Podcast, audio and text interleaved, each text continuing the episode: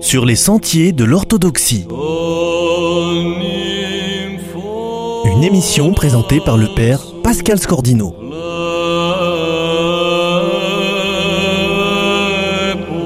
Alors nous recevons aujourd'hui l'iconographe Hélène Bléré pour une seconde émission autour du livre Le langage de l'icône, Lumière joyeuse, paru en octobre 2014 aux éditions Racine. Hélène, bonjour. Bonjour Pascal.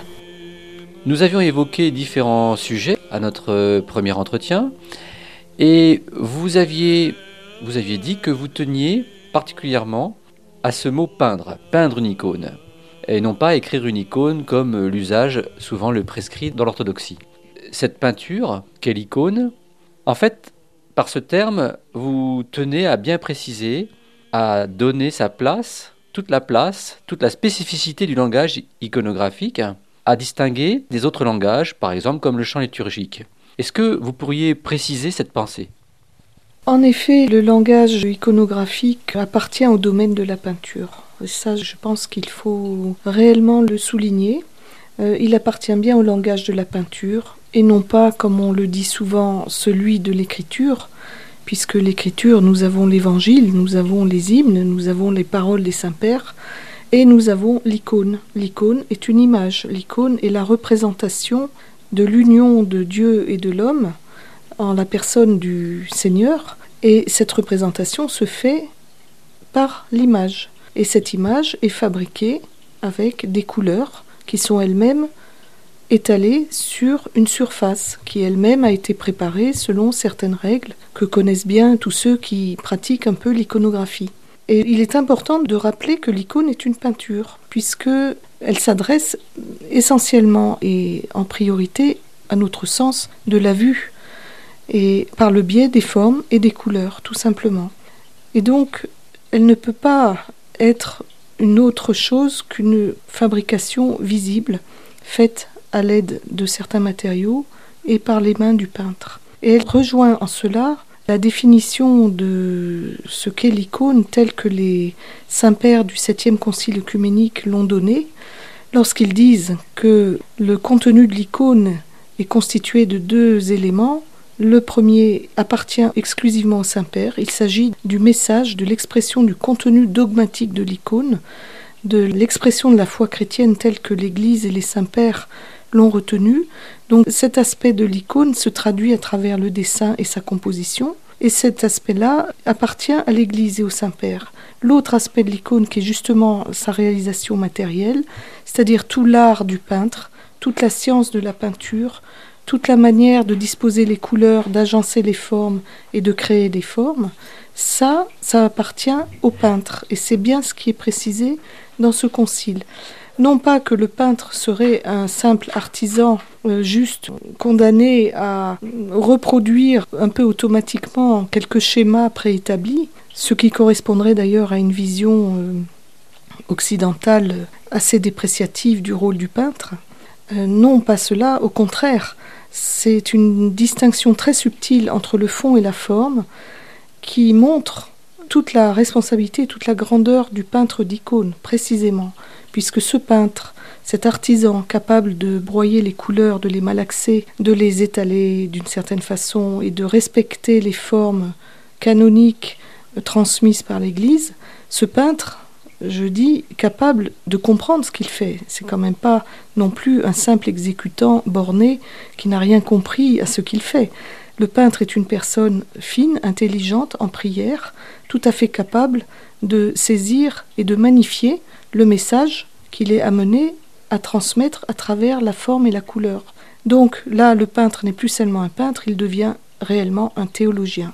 Et c'est bien ce que disait le père Serge Bulgakov, qui, à propos de l'icône, disait que c'était un art extrêmement difficile, puisqu'il demande au niveau de l'iconographe la conjonction étroite de deux talents, qui est l'un celui de la peinture et l'autre celui de la théologie, et qu'on ne peut pas avoir une icône purement artistique ou une théologie purement cérébrale, mais que l'icône unit les deux.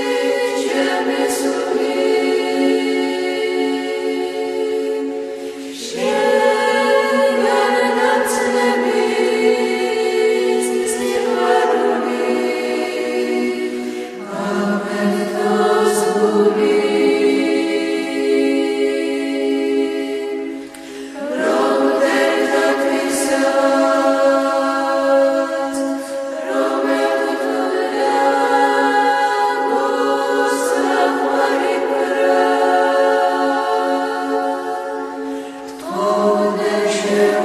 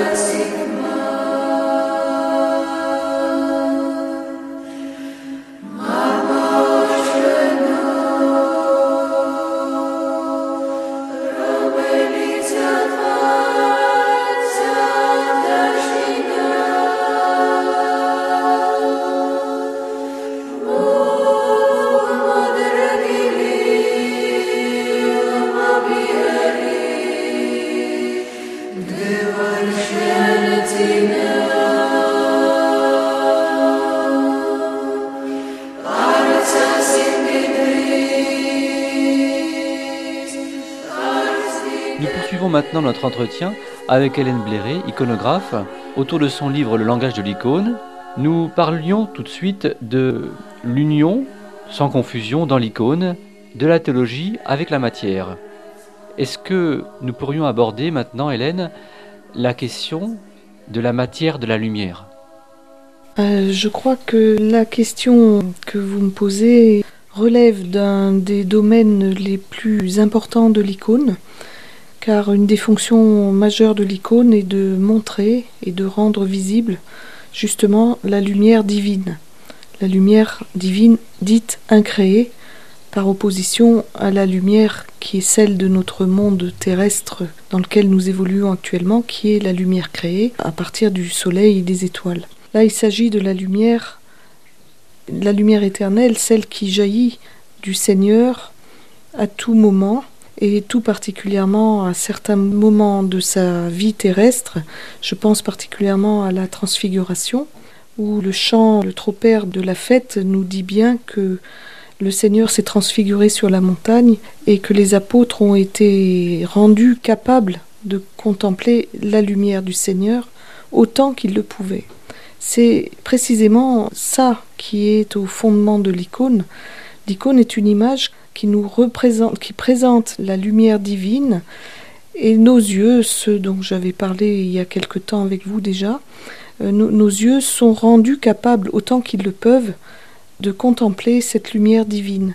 Comment s'exprime-t-elle dans l'icône? Elle s'exprime à travers justement les moyens matériels, la matière que le peintre, dont le peintre dispose pour euh, la rendre. Euh, il va la rendre selon certaines lois et certains canons hérités du langage de la tradition de l'Église orthodoxe.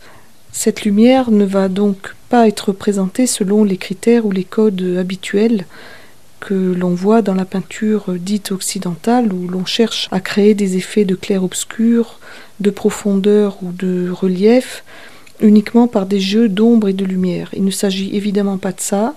Donc la peinture iconographique à ce niveau-là va revêtir un aspect particulièrement spirituel et au travers d'un langage pictural bien précis qui s'appuie à la fois sur des représentations symboliques de la lumière, à l'aide de graphismes blancs, d'aplats de, de lumière spécialement disposés, ou à l'aide des couleurs qui elles-mêmes sont les filles de la lumière, parle du prisme, hein, de la décomposition du prisme dans les sept couleurs. Et là, en iconographie, les couleurs ont un rôle extrêmement important, à la fois comme porteurs de lumière et comme symbole de certaines réalités mystiques et spirituelles. Bon, le propos là ne nous permet pas d'entrer dans le détail, mais par rapport à la lumière, j'en reste là. L'icône apparaît à tous comme un chatoiement de couleurs et de lumière. Il faut rappeler aussi la place extrêmement importante de l'or, qui est là non pas une couleur, mais un métal qui est posé directement sur la planche selon certaines lois techniques que le peintre d'icône connaît, bien entendu. Et l'or est vraiment la lumière divine par excellence, celle qui exprime au mieux l'éternité de Dieu et sa lumière inaccessible et indivisible. Merci beaucoup Hélène. Merci beaucoup. C'était donc sur les sentiers de l'orthodoxie, avec l'iconographe Hélène Bléré, sur son livre Le langage de l'icône, Lumière joyeuse.